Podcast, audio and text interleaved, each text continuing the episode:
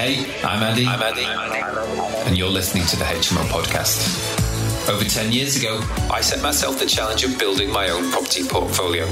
And what began as a short term investment plan soon became a long term commitment to change the way young people live together. I've now built several successful businesses, I've raised millions of pounds of investment, and I've managed thousands of tenants. Join me and some very special guests to discover the tips, tricks, and hacks, the ups and the downs, the best practice, and everything else you need to know to start, scale, and systemize your very own HMO portfolio. Now now, now, now. In today's Q&A session of the podcast, I'm answering a question from Harri Williams. Harri asked me, Andy, should I go to uni to train as an accountant or work and save for my first HMO? I thought this was a great question and it took me back to when I was thinking about starting my own HMO property business. If you listen to my recent episode, which sort of rewound the clock on my eight years full time in my property business, at the end of the episode, I said that there was one piece of advice that I would give myself if I could go back in time, and that was to start sooner. So, this is an aptly timed episode, and today I'm going to give Harri the best possible advice that I can. Don't go anywhere, and please enjoy today's episode of the HMO podcast. Hey guys, it's Andy here. We're going to be getting back to the podcast in just a moment, but before we do, I want to tell you very quickly about the HMO roadmap. Now, if you're serious about replacing your income, or perhaps you've already got a HMO portfolio that you want to scale up, then the HMO Roadmap really is your one stop shop. Inside the roadmap, you'll find a full 60 lesson course delivered by me, teaching you how to find more deals, how to fund more deals and raise private finance, how to refurbish great properties, how to fill them with great tenants that stay for longer, and how to manage your properties and tenants for the future. We've also got guest workshops added every single month. We've got new videos added every single week about all sorts of topics. We've got downloadable resources, cheat sheets, and swipe files to help you. We've got case studies from guests and community members who are doing incredible projects that you can learn from. And we've also built an application just for you that allows you to appraise and evaluate your deals, stack them side by side, and track the key metrics that are most important to you. To find out more, head to the hmoroadmap.co.uk now and come and join our incredible community of HMO property investors.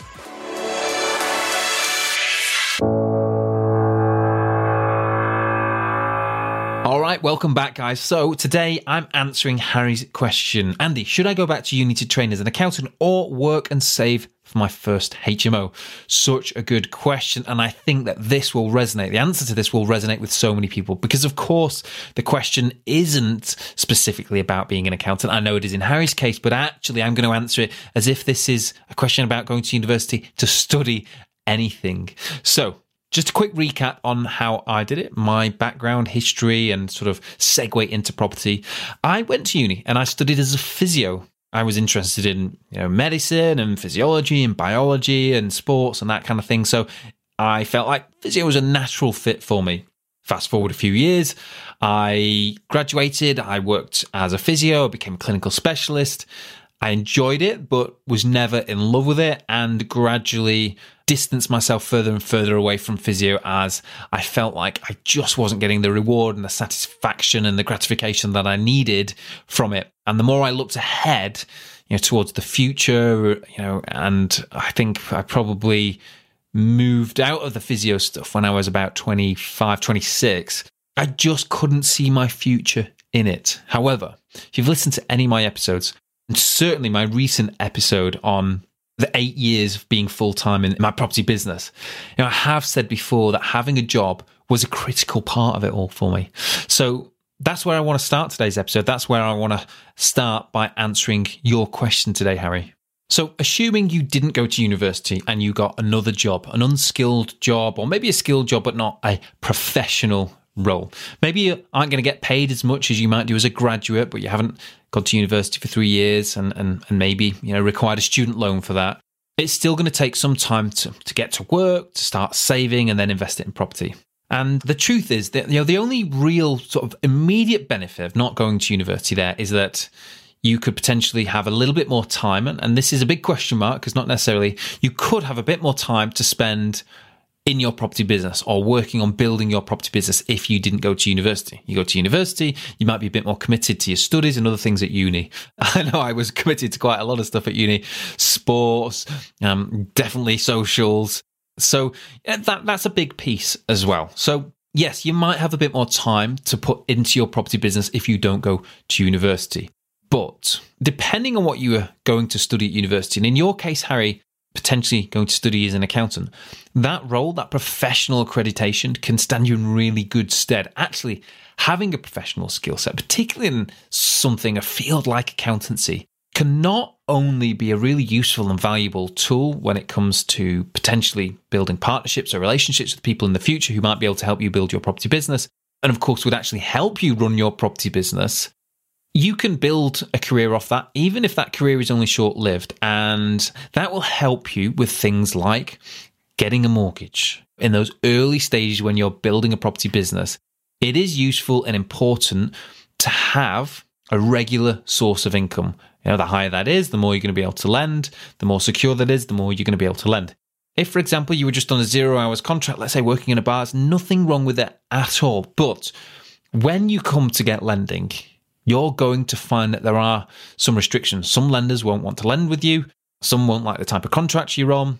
Some won't like that you're not maybe earning a certain amount. There are lots of variables, but you really need to take this into account.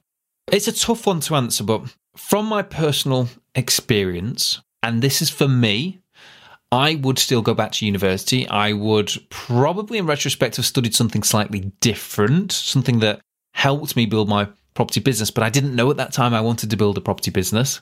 And maybe something like accountancy would actually be really useful. Something like economics, I think, could be really useful. But for me, it would be right. Some of my very best friends in the world, a huge amount of my life experience, loads of other professional skills that I use now and have put to really good use, I learned while I was at university. And actually, I think that I would have struggled in many areas if I hadn't have gone to university. On the other side of the coin, though, there is potentially debt that you need to rack up, you know, student loans, and that doesn't quite look as attractive, you know, taking a student loan now as it did then when I was a student. And for some people, it can mean coming out with at least £30,000 worth of debt, which is going to follow you around for a little while. So that's definitely a consideration. I think on a very personal level, you need to think about whether going to university is just about getting a degree and getting a qualification, or is it about going and having fun, meeting people, learning new skills, going somewhere different, which were all really important things for me. So I don't think there is a black and white answer here, but I appreciate that that isn't particularly helpful and I don't want to cut through it. I think the real question that asking, Harri, is if I want to build a property business, should I go to university at all? And my honest answer is if you want this bad enough, if you want to build a property business badly enough, then going to university, in all honesty, won't either help you or hinder you. The efforts and the resources that you put into whatever it is that you're doing will ultimately lead you to where you want to go.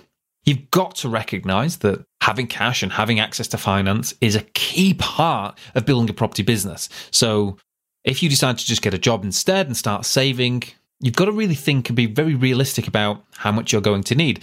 It's no different. if you graduate from university, you're still going to have to save up and put some funds towards your property business. But realistically, are you going to be able to save what you need to buy your first HMO? And if so, how long will that take you? And the reality is, if you really, really, really, really want to do this, you need to look beyond these immediate hurdles and immediate objectives. You need to look at the importance of where you're going to gain and get your hands on experience in the HMO market or in the property market, actually viewing properties, buying properties, doing deals, running them, managing them, doing refurbishments. That sort of stuff will actually help you get where you want to much more quickly. You also need to look at the holes and the gaps that you've got. And the big one for most people is finance. Where are you going to get the finance to actually build your portfolio? In all likelihood, unless you're sitting on a big inheritance, you're going to have to raise that and you're going to have to raise it privately, which means you're going to have to find the right business partner to do this. You're going to have to find either an investor who's happy to loan you on a fixed rate basis, or probably and perhaps more realistically, an investor who's happy to work with you on a joint venture basis, maybe go into business with you. Maybe they'll put up some of the funds and you put in all the hard work and sweat and equity. And if you want this hard enough, that is what you will do. Whether you go to university or not, that is what you will do. And in all honesty, if you are adamant and you absolutely know with absolute surety that that's what you want to do, having the additional time that maybe not going to university would give you could help you do that a little bit quicker. For me, it wouldn't be right. I'm still really glad I went to university. I'd have still gone to university, but I just wouldn't have stayed in the physio stuff quite so long. And I'd have decided to actually start my own business much earlier and then move full time in my business much earlier. But for some people, skipping that university thing and sacrificing that university experience would be the better way and the better solution to do it. Honestly, I think accountancy would be a really useful and really valuable tool to help you build a business. But I think that first and foremost, if you're gonna do something like that, you've really got to know that you're going to enjoy it. Don't do it just because you think it might help you build your property business. That isn't the reason to do it. Do it because you're genuinely interested and excited in becoming an accountant and learning those skills and tools and trades. And remember, you'll have to get your hands on experience. You'll have to actually get work experience as well afterwards before you really get good and get chartered and things like that. Think about that. Think about whether or not that's right for you.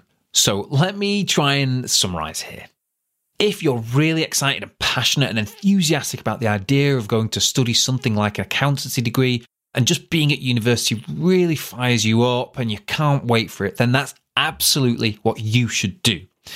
If it doesn't, and actually it's property that makes you feel like that, then that's probably what you should go and do.